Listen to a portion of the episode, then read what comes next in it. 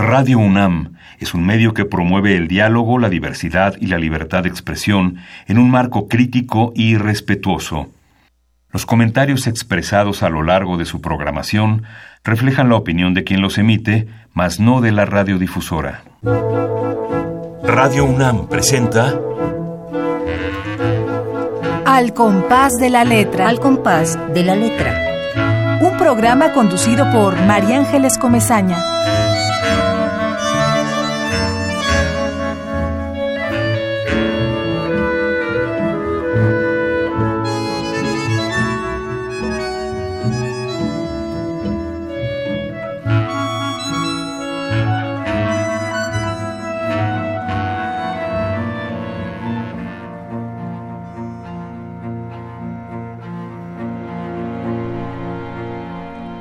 Balandra.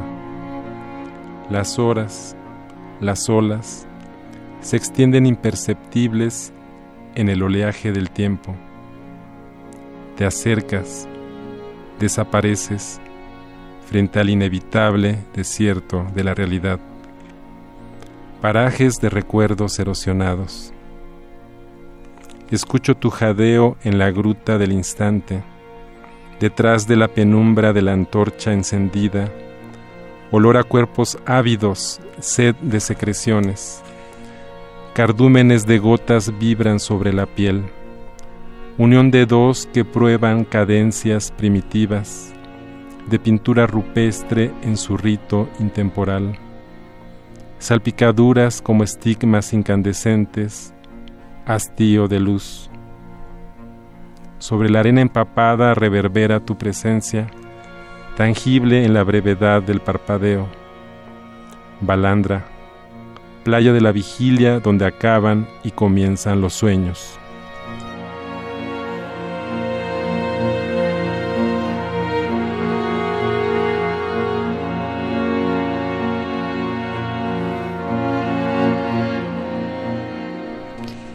Buenas tardes, queridos amigos. Ya vuelve la poesía, ya llega a esta a, este, a, este, lugar que de pronto se convierte en un espacio mágico, en una orilla llena de palabras que nos llevan al fondo, al centro de nosotros mismos.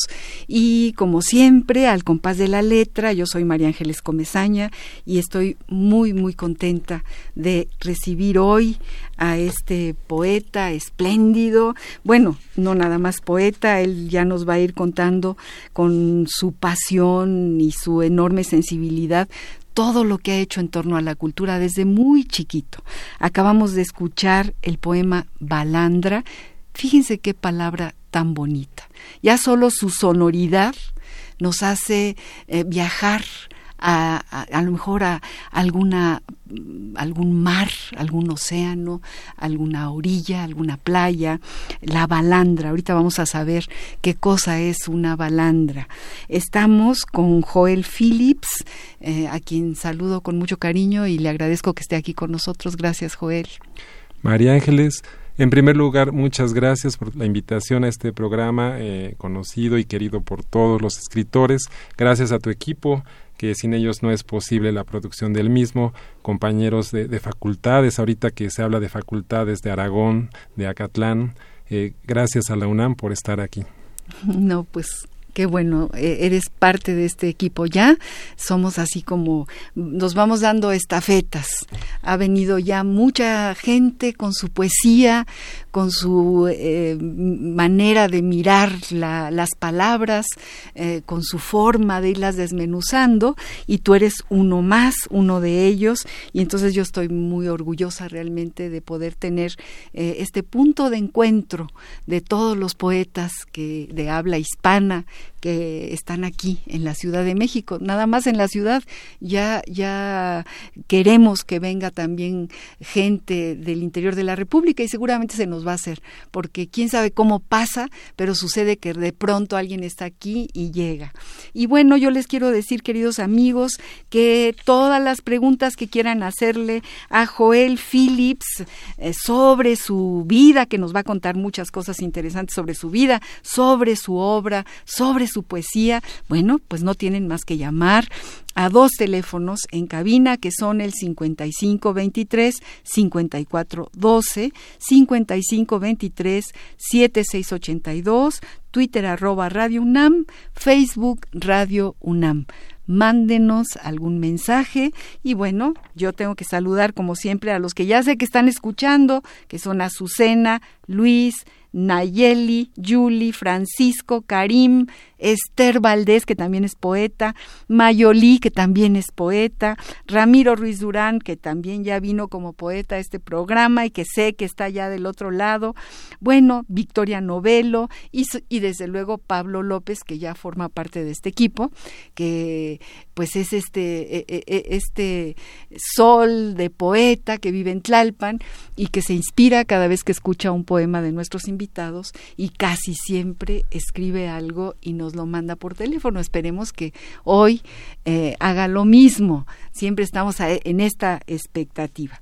Y bueno, para yo dejar de hablar y que ya nos lea más cosas Joel y nos cuente de su trayectoria y de su vida. Voy a leer una pequeña semblanza para que todos ustedes sepan eh, con quién estamos la tarde de hoy, con quién compartimos al compás de la letra.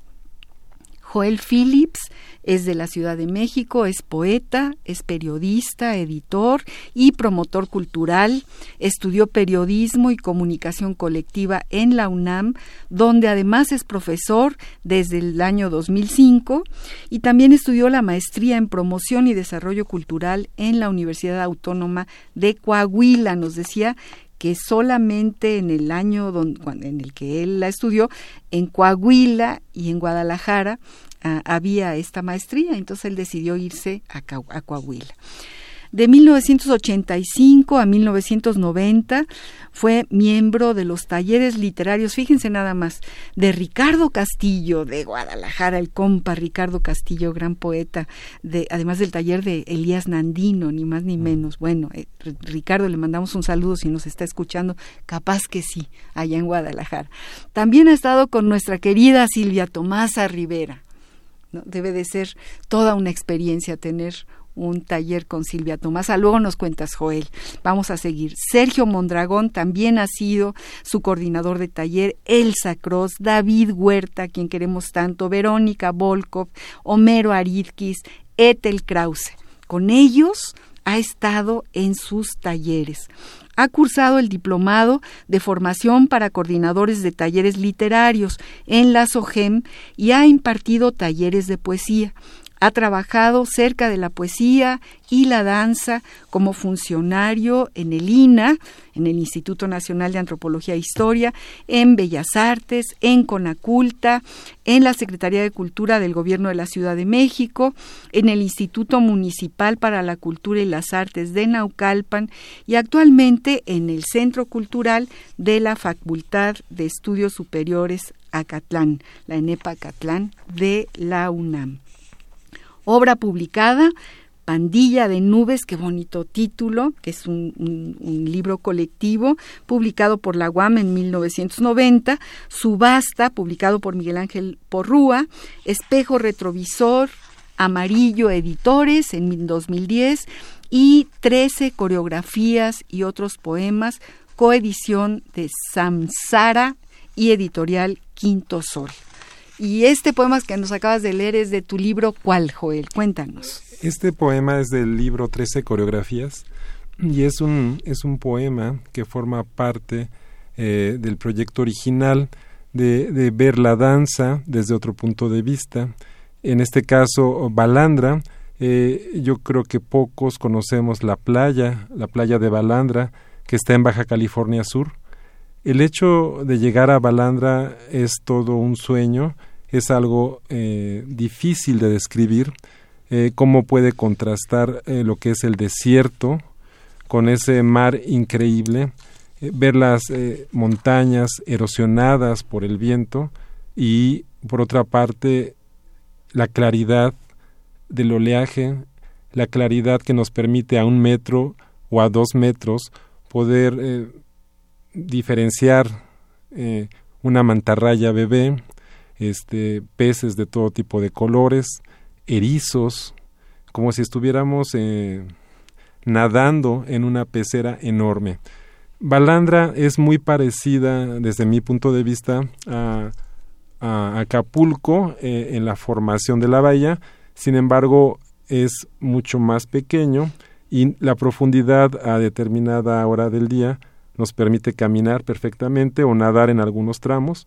Eh, a veces ya sube más la marea, pero la podemos recorrer sin ningún problema caminando, casi toda la playa. Es arena blanca, es una arena increíble y afortunadamente no hay ninguna instalación de hoteles, no hay eh, urbanización. Entonces ese sentimiento de estar en una playa casi virgen es indescriptible. Eh, eso me llevó al poema, pero no fue un poema inmediato, tardó mucho tiempo en, en quedar decantado. Este que acabas de leer. Exactamente. Balandra, queridos amigos, él decidió que Balandra iba a ser la ruta de nuestra de nuestra de nuestro programa, la ruta de Balandra.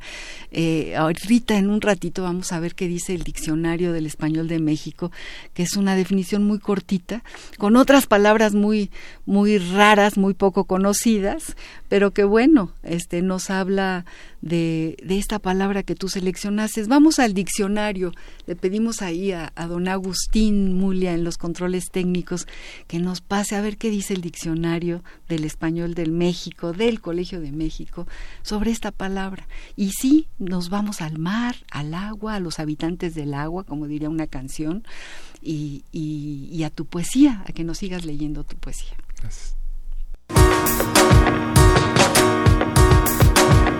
La ruta de la palabra. Balandro. Sustantivo masculino. Mar. Embarcación pequeña con cubierta, un solo palo, vela cangreja y varios foques. Lo importante es que tengan un queche y si no, un balandro o un yol.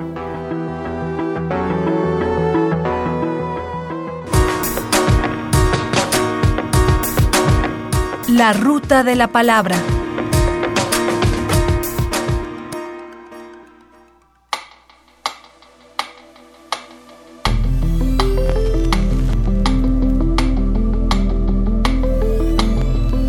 Al compás de la letra.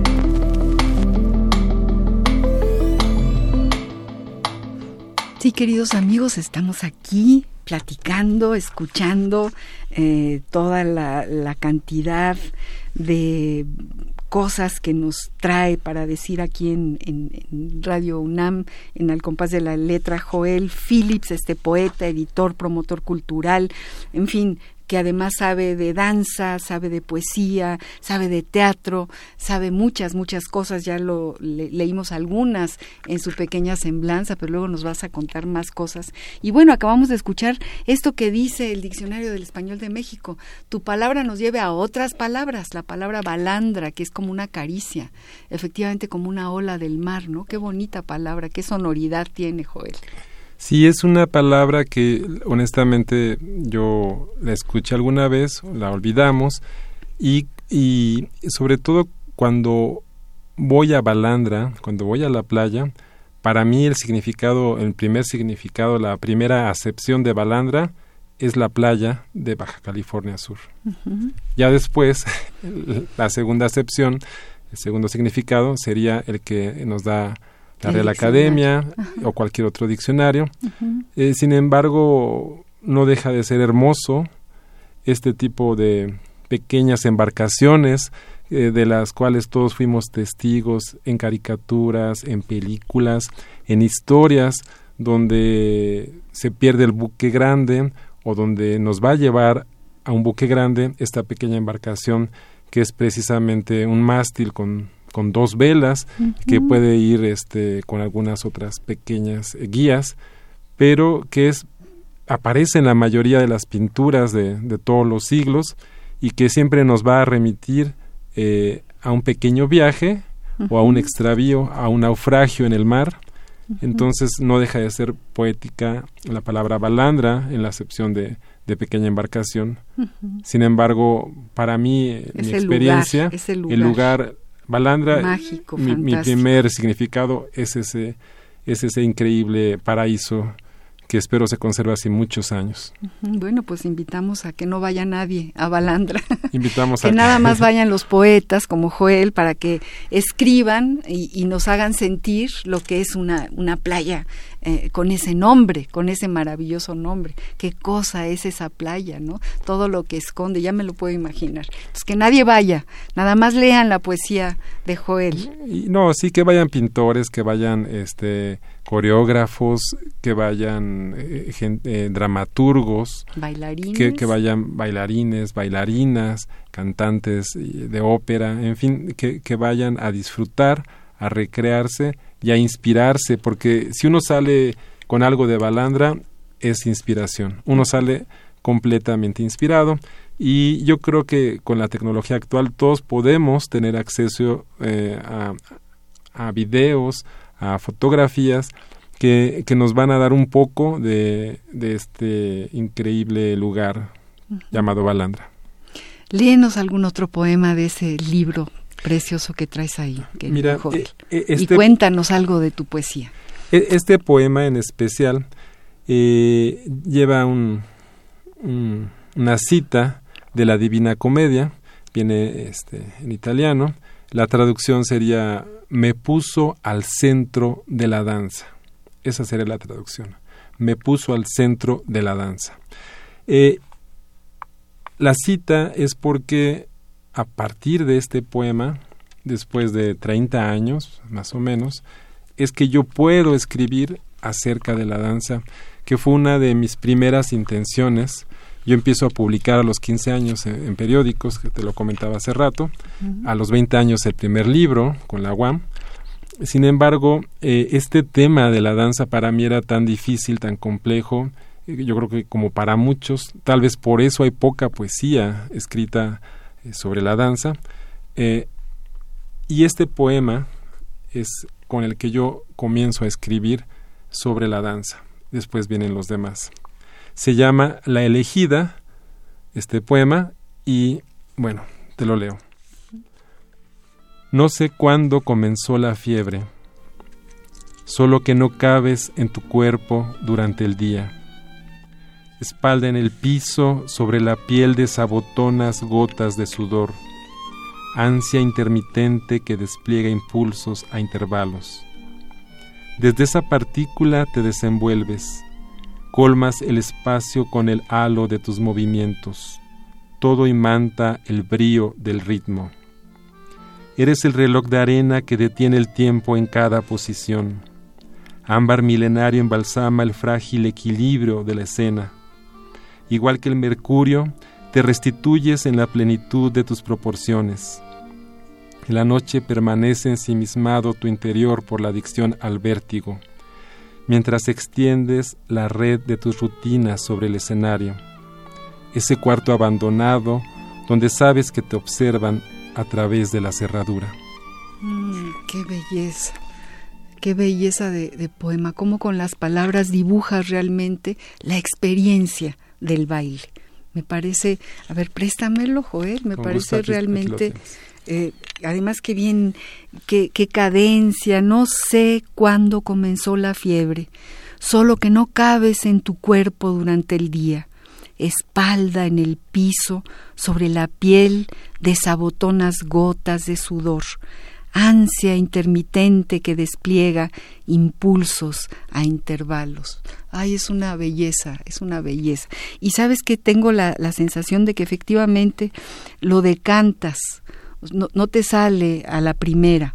¿Vas escribiendo, miento o, o, mejor te hago la pregunta? ¿Vas escribiendo este poema después de mucho tiempo o, o de plano te sale de, un, de una vez o cómo, cómo escribes, Joel? No tengo una forma, una fórmula en especial. Eh, Balandra tardó 10 años por se me hizo complicado explicar. Sin embargo, cuando empiezo a escribir sobre danza, eh, ya lo hago de manera un poquito más ágil, de manera que este poema sí salió en una sola intención y fue básicamente ir eh, poniendo el acento donde eh, corresponde, que para mí sí es muy importante la, acentuación eh, en el lugar eh, donde se oye mejor cada palabra, cada frase, cada línea. Eh, y fuera de eso, sí son poemas que fluyeron sin, sin ningún problema. si me permites, te leo uno que también es como un dibujo y fue... es muy breve. a ver. De este mismo libro. De esta misma serie, que, donde está la elegida, que se llama La consagración de la primavera, esta serie de, cuatro poemas. Viene este otro que es más pequeño y se llama Solo, ese es el solo de la danza. Las olas de tu cuerpo despuntan bajo la ropa empapada, rompen amarras de tela las marejadas de movimientos. Ah, pues, pues sí, es, es, todo un dibujo ahí con, tus palabras, con tus tintas Qué bonito. Yo te hablaba porque antes de que tú vinieras eh, estuve leyendo también poemas sobre baile. Dices tú que, que no te parecen lo máximo. A mí me parece maravilloso Luis Ríos, que también tiene una, una serie de dibujos en torno a su mujer, a Pilar Rioja. Eh, y, también, bueno, se mete en la, en la médula de lo que es la danza, como tú, ¿Cómo le hiciste? ¿Por qué te gusta tanto la danza? ¿Por qué la llevas a tu tintero para escribir poesía? Mira, eso que comentas lo iba a decir desde el principio, justo por la persona que escribe. Y yo creo que esa es una, una parte de, de la forma en que escribimos muchos o algunos. Es a veces nos inspiran algunos autores, como a mí me inspira mucho mi maestro David Huerta, Ethel Krause, el Sacros, en fin, Esther Selixo, que, en paz descanse, una maestra amiga muy querida. Sin embargo, hay otros autores que no es que no nos gusten o, que sean buenos o malos, sino con los cuales no coincidimos. Por ejemplo, a mí Rius, eh, su poesía me sirvió para escribir eh, de una manera distinta precisamente. Mientras David Huerta uno aspira a tener ciertos cierto tono, ciertas imágenes, en mi caso. En el caso de Rius es algo que yo no quería escribir como él. Entonces escribimos para ser como uno o para no ser como el otro. Yo creo que es parte de nuestra manera de, de pensar en nuestro cerebro. Sin embargo, ya en el caso particular de la poesía sobre danza, para mí era un tema desde, desde la infancia, eh, por cuestiones eh, sentimentales, siempre me gustó, pero nunca supe expresarlo.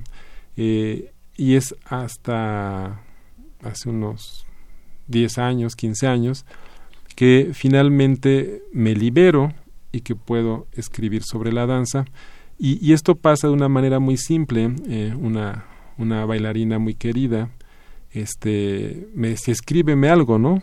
Y yo, pues, ¿por qué te voy a escribir algo? Le decía.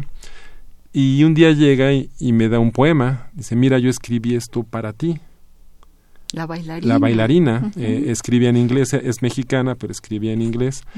Este, y ese pequeño detalle de que alguien que, que, no conocemos bien, que es ajeno, que suponemos que no sabe de poesía, tenga el tiempo, la dedicación de hacer un poema, luego me impactó tanto que, que empecé a escribir entonces sobre danza. Se te, se te desató. Se me, sí, exactamente. El amor a la danza que traes adentro. Así es. Qué tal, qué maravilla. Bueno, pues me da muchísimo gusto que, porque hay pocos, efectivamente, hay pocos poetas que escriban sobre la danza y que se inspiren en la danza y, y si hay toda una, una, una imagenología importante, el fuego, el agua, el aire, tienen que ver con la danza. ¿No? Sí, eh, lo, lo, vemos, eh, platicábamos eh, en Rilke, en, en, este poema famoso y, y es, para, desde mi punto de vista, un un poema excelente, el, que hace a la bailarina española, y, ese, ese poema precisamente tiene que ver con cómo se va a prender una chispa que se hace una llama y va haciendo la relación con la bailarina española, que se me hace eh, ahora ya tal vez un poco más común, pero en su momento creo que es un poema excelente para interpretar lo que es la danza, sobre todo la danza española, ¿no? el flamenco. Bueno, y García Lorca eh, tiene ahí toda una una cantidad enorme de poesías referentes al, baile, a la danza, al, duende dentro de la danza, etcétera. García Lorca, aunque yo en Lorca e, esa, ese aspecto de, los gitanos lo veo más enfocado a la música, eh, sí a la danza, pero más en la música. Y, y, bueno, retomando a David Huerta, tenemos el libro del espejo del cuerpo, precisamente publicado por nuestra máxima casa de estudios, que es un excelente libro, El espejo del cuerpo, que para mí sí también fue una gran inspiración y que nos da toda una gama muy amplia, registros muy distintos de lo que es la danza eh, que seguramente me imagino no nunca lo he preguntado eh, además de haberse inspirado en, en, Gloria Contreras, también que en paz descanse, una mujer excelente que tuve el privilegio de, eh, de, conocerla, Gloria Contreras, seguramente también se inspiró en danza contemporánea de, de compañeras, de amigas en común, ¿no? se ve en su trabajo que es genial, ¿no? En El espejo del cuerpo de David Huerta. Muy bien, queridos amigos, estamos hablando con Joel Phillips, estamos escuchando su poesía sobre la danza, eh, sobre la, balandra, tanto como la playa de la balandra, como la embarcación.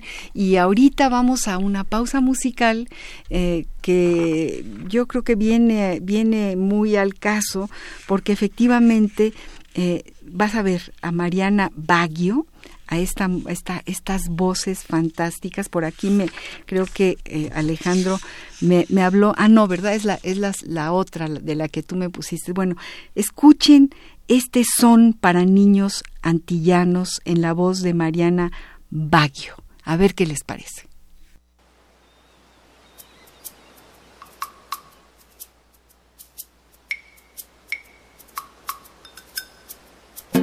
Por el mar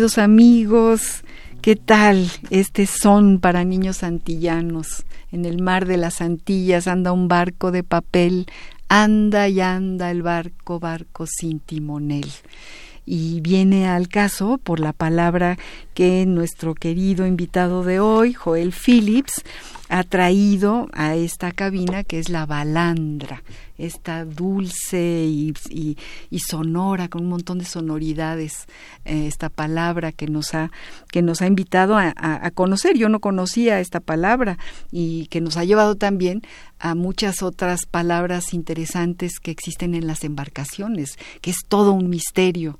También la poesía de las embarcaciones es todo un misterio. Me acordé mucho de, bueno, de, de Gorostiza, y me acordé mucho de muchos otros poetas, eh, por ejemplo, de, de, eh, este poeta español, Rafael Alberti, que tiene también un montón de poemas sobre barcas y sobre el mar y bueno nos, nos trajiste a, a muchos a muchos escenarios que nos gustan, mi querido Joel, queridos amigos. Acuérdense que estamos en el 5523-5412 esperando su llamada 5523-7682, Twitter arroba Radio UNAM, Facebook Radio UNAM, por si quieren comunicarse con nosotros, ojalá que sí. Y bueno, Joel, queremos seguir escuchando tu poesía. Cuéntanos qué nos vas a leer. Bueno, como decías, la palabra balandra nos lleva a muchos autores, a muchos continentes, y, la danza igual nos lleva a diferentes lugares. Sin embargo, eh, eh, se ha escrito poca poesía respecto a, ese, a esa otra parte de la vida de los bailarines que tiene que ver con su día a día, con accidentes que pueden pasar. Eh, y precisamente tengo un texto que, que nos habla de, de, un, de un accidente de una bailarina que, que me toca vivirlo este, y lo, lo, hago de esta manera independientemente de que pueda tener cualquier otra interpretación para el radio escucha. Y se llama como empieza con la primera línea, entonces inicio.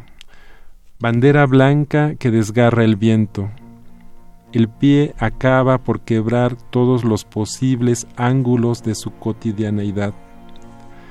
La propia conmoción lo atraviesa con ardorosas estrías y la piel todavía alcanza a emitir ese rubor característico de su obsesiva pulcritud. Semanas de estabilidad ni siquiera tolerables por bailarines retirados, desgajamientos sobre la extremidad, densas avalanchas de escosor, semanas de repetir la débil elevación, de erguirse sobre la realidad que no acaba de cicatrizar su apariencia. Semana de las semanas, la fractura ya solo es una radiografía más para el daltonismo de la memoria. Y la flama, la flama que se posa en el despabilado metatarso a punto de su extinción, vuelve a danzar. Ay, ¿supiste de alguien que tuvo esos accidentes o tú te lo imaginas o cómo llegaste a ese poema, Joel? No, trabajando en Bellas Artes me, entero del accidente de una bailarina de la compañía y también de una amiga de, que tenía su propia compañía, eh, exactamente fracturas y esguinces en el talón.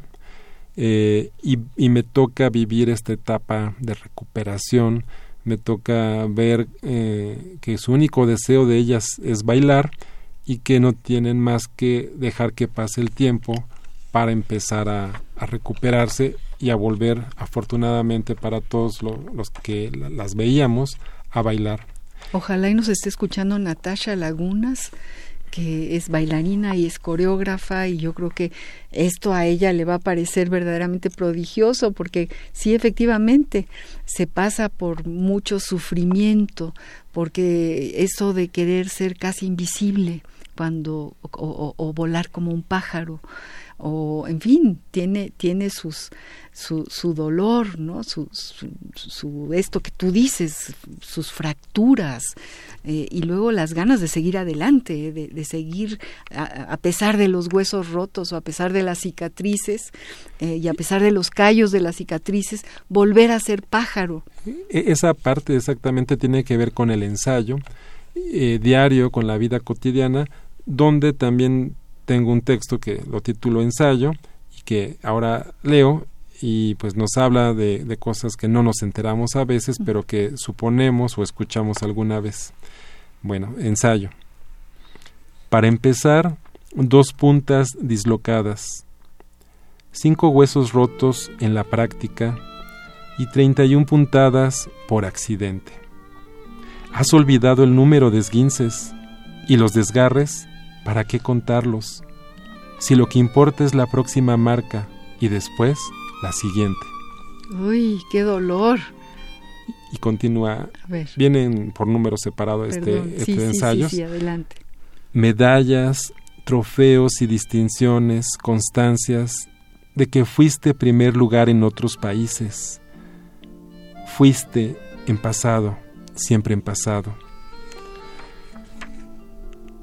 Para por qué al obtener el reconocimiento empiezas a dejar de sentirte reconocida no por los demás, sino por ti misma. ¿Qué hay de las salas vacías? ¿Cuándo fue la última vez que estuviste en el escenario? ¿Por qué solo recuerdas ser parte del público? ¿Qué tal? ¿Qué cosa? Sí dejó huella en ti esta bailarina que conociste. Pues eh, no solo fue ella, me acerqué también a grupos eh, muy distintos. Porque tú eh, fuiste director, dirigiste grupos de danza o diriges. No, no, no, no. De, hecho me acerqué a, los grupos como cualquier espectador, conviví con ellos, les expliqué eh, a varios que estaba escribiendo. Hay gente que yo quiero mucho, este, como Tania Pérez Salas que me pudo leer, este, pero también este Andrea Portal eh, gente de Barro Rojo, eh, tanto Ana Lilia como Luisa Díaz eh, fue gente que me leyó, el querido Vicente Silva, que ahora está en CEPRODAC, este, incluso algunos de ellos sí compartieron esta, este hecho de hablar no solo de, de, la parte estética, de la parte donde plasman todo su trabajo, sino de la otra parte, de qué pasa cuando están fuera del escenario, de su día a día, y así fui construyendo a partir de, de vivencias, de historias, de conversaciones, este, este libro de 13 coreografías que, que comentábamos, eh, afortunadamente se está agotado, eh, estamos en una próxima reedición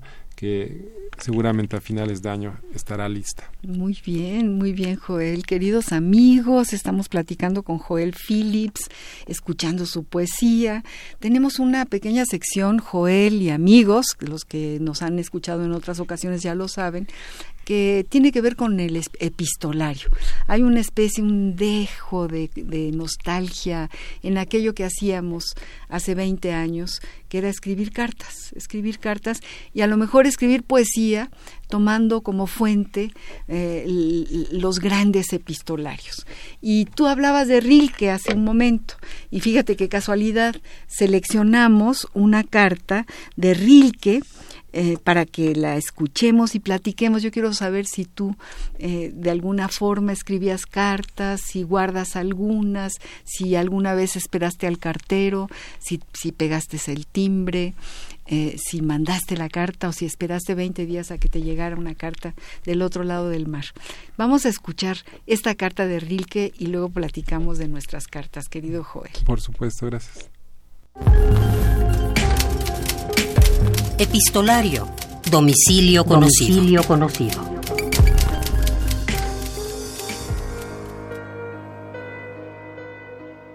Carta a un joven poeta de Rainer María Rilke. París, 17 de febrero de 1903. Mi estimado señor, hallé su carta hace apenas unos días. Quiero darle las gracias por su gran afecto y confianza. Siento no poder hacer más. No puedo juzgar la forma de sus versos porque la intención crítica está demasiado alejada de mí. No hay cosa más deficiente que tocar una obra de arte con palabras críticas. Siempre van a surgir interpretaciones equívocas más o menos felices. Las cosas nunca son tan evidentes y claras como generalmente se pretende hacernos creer. La mayoría de los hechos no tienen explicación lógica se cumplen en espacios en los que jamás entró una palabra. Y lo más inexplicable de todo, es una obra de arte, existencia misteriosa, cuya vida es eterna y opuesta a la nuestra, que se desvanece. Después de esta advertencia, puedo añadir que sus poemas no tienen una forma propia, pero sí tienen un callado y escondido principio de personalidad. Con mucha claridad lo percibo en la última poesía, Mi alma. En ella, algo particular en usted quiere llegar a fundir palabra y música. Tal vez suceda que usted está llamado a ser artista. Si es así, acepte su destino y llévelo con su sufrimiento y su grandeza, sin preguntar jamás por la recompensa que hallará afuera. Ahora le devuelvo los versos que me confió tan amistosamente. Agradezco de nuevo su cordialidad y confianza, de la cual, con esta sincera respuesta, dada en la mejor forma que sé, trato de hacerme un poco más digno de lo que en realidad soy por mi condición de desconocido para usted. Con fervor e interés.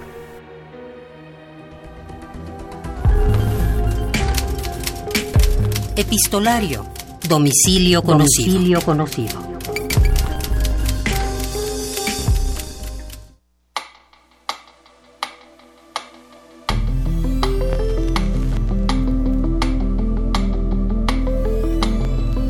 Al compás de la letra.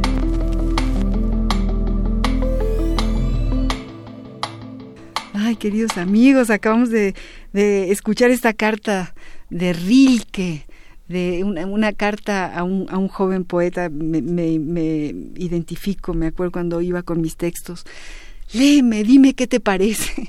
Y Rilke dice, pues no, no, yo no soy quien no, para juzgar tus versos. Qué bonita carta, ¿qué te parece, Joel? Eh, sí, es una lectura totalmente recomendable. Yo la leí de muy chico, de niño, de, tendría siete, ocho, no, nueve años, yo creo ¿Esta? que es este, la de Rilke. La de sí, Rilke. Exactamente. Y, y, yo creo que todos, bueno, eh, siempre hemos escrito. En algún momento dado se dijo que ya no se iba a escribir. Sin embargo, las nuevas tecnologías, las redes nos han hecho ver que no es así. Se está escribiendo más que antes, ¿no? Aunque sea por WhatsApp, etcétera. Uh -huh. eh, eh, pero a tu pregunta, yo sí de chico mantenía una correspondencia con una prima que vive en, en San Francisco y más adelante, precisamente al construir este libro, eh, con una querida amiga, Luisa María Díaz, eh, que andaba viajando, eh, primer bailarina de Maurice Bellard, andaba viajando por todo el mundo y pues eh, tuvimos tuve ese gusto no de recibir sus cartas de diferentes países sus Imagínate, postales. padrísimo. Eh, entonces aunque ya había redes sociales uh -huh. eh, esa yo creo que quien disfruta del papel y de la tinta cuando recibe una postal una carta es algo que no se compara con un correo que no se compara con un tweet etcétera. En fin es algo que solo lo podemos experimentar cuando escribimos nosotros mismos un texto a mano, ya no en computadora, sí a mano, es una fruición indescriptible. Y hay algo de intimidad distinto que se vierte cuando uno con la pluma escribe en el papel para mandarlo a alguien.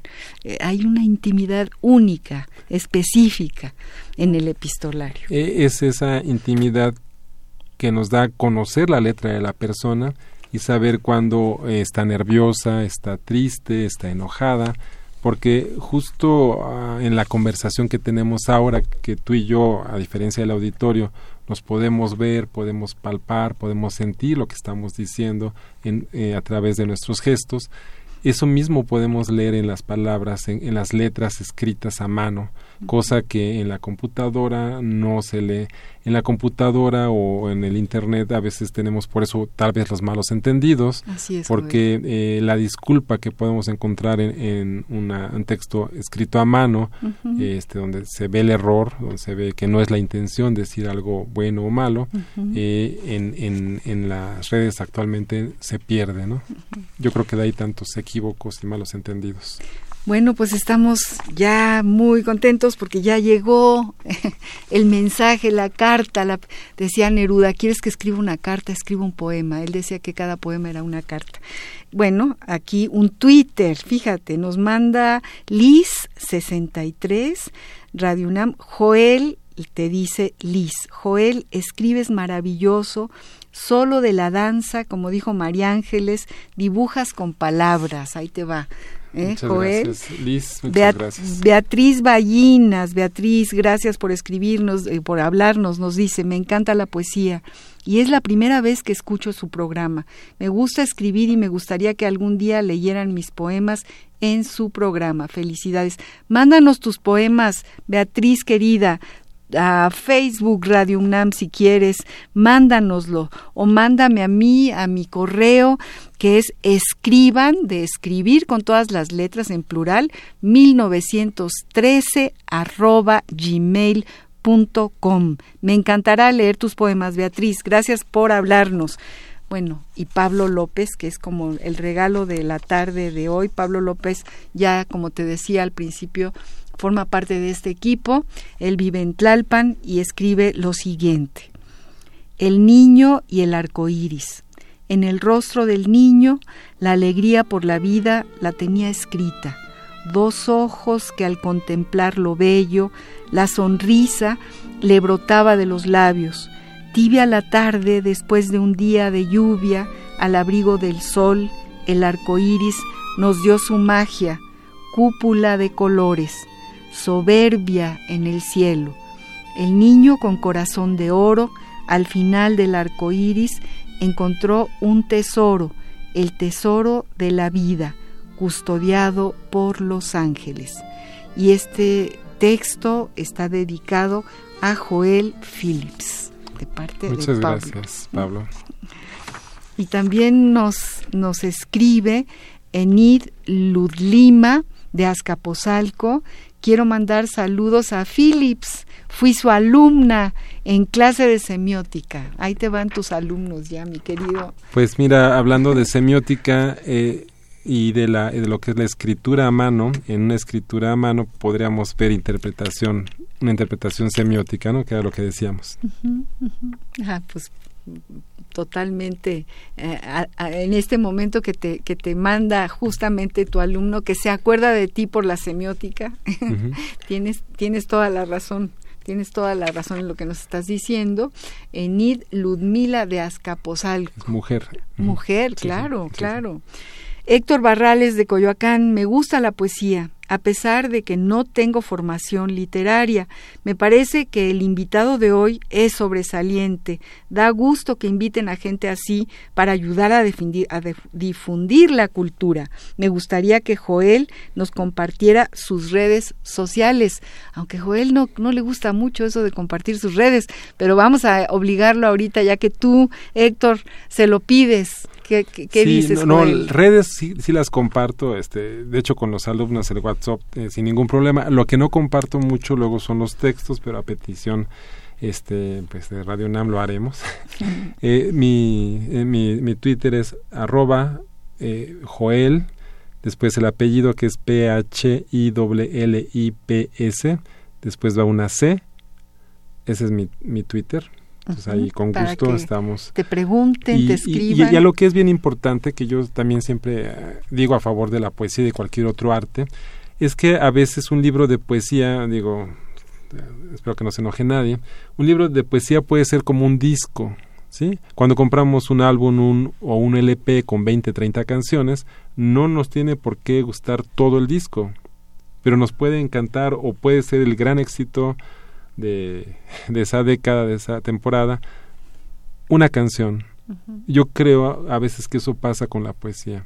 Eh, del libro nos puede gustar un, un solo poema y está bien, o nos pueden gustar todos, o puede ser, ser un excelente trabajo como los de, del maestro David Huerta, donde todo nos guste, o de Eduardo Lizalde, ¿no? El, Pero esto, ¿por qué lo dices? Este, porque por el comentario que nos hacen de que hay que difundir la poesía, etcétera, eh, para que no caigamos en que no, no, no me tiene que gustar el libro completo, ¿no? Puede gustarnos un solo poema y es muy válido, o puede gustarnos todo el libro, ¿no? Yo creo que ahí siempre hay que ser muy claros. Claro que hago sí. la comparación con los li- con los discos con los discos. o con- los este.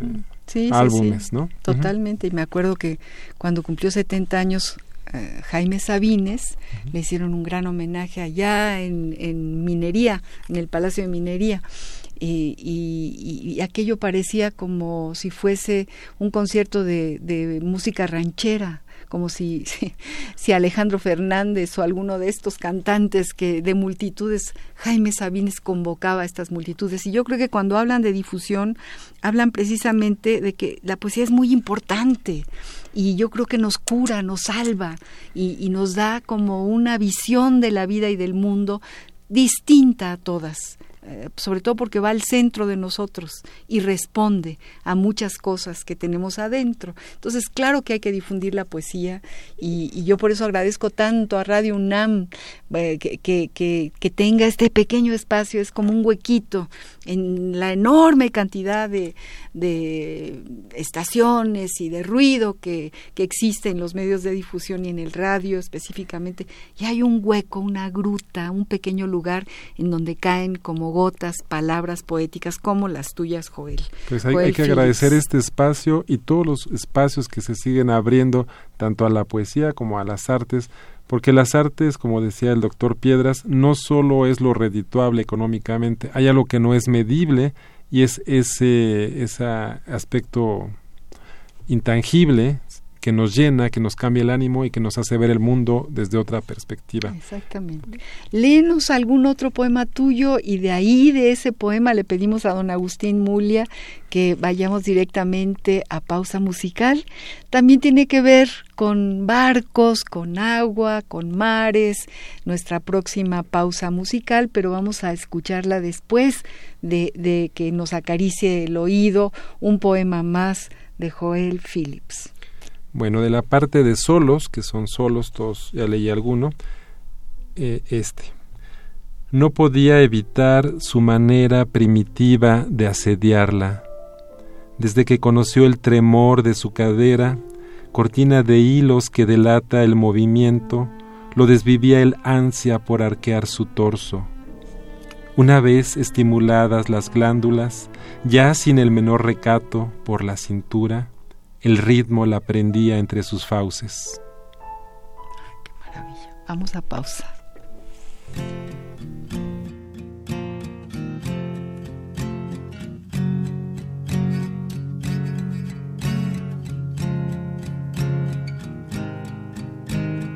Quando eu te deixar, vou levar papel em branco, espalhar por cada canto um barco de papel.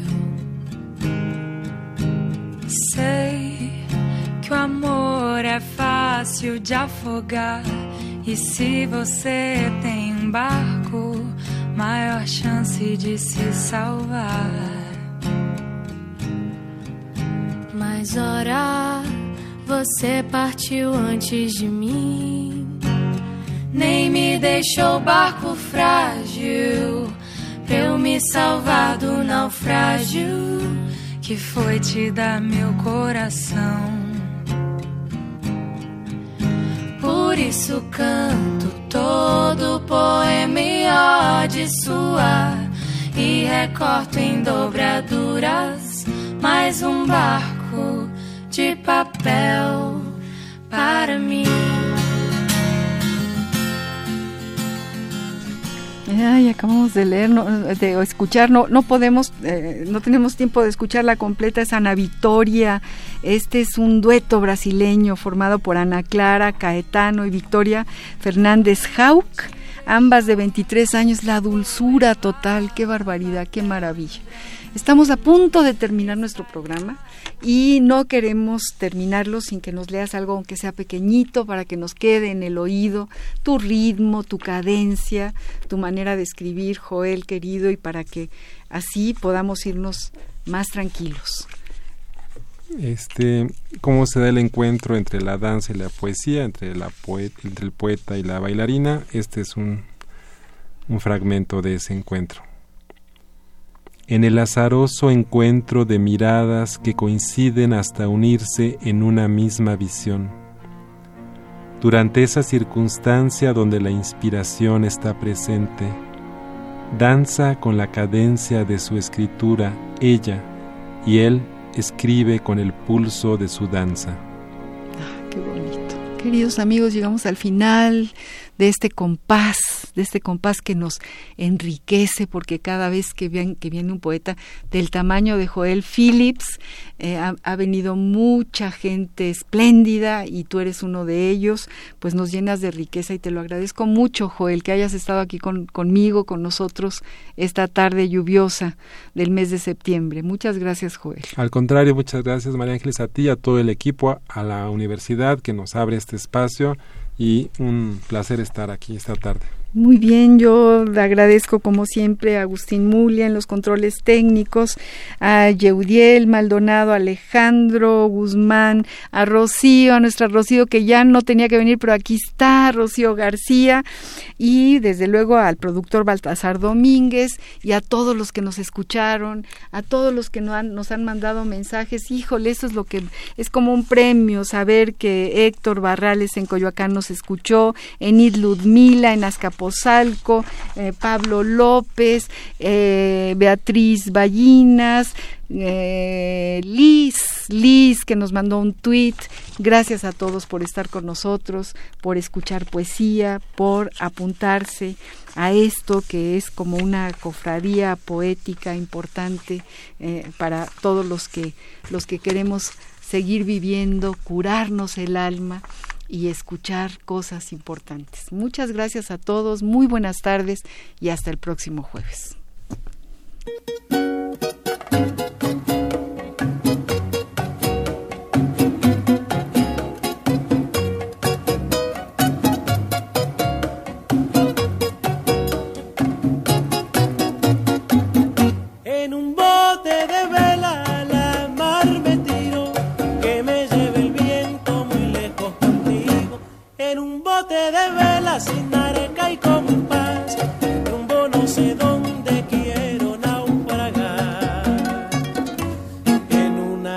Esas islas muy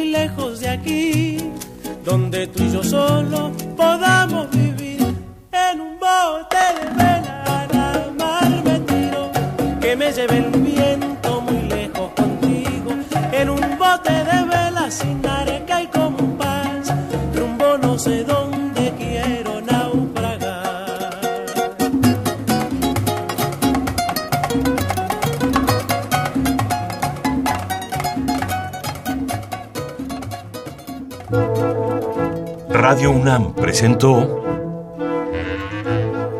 Al compás de la letra. Al compás de la letra. Un programa conducido por María Ángeles Comezaña.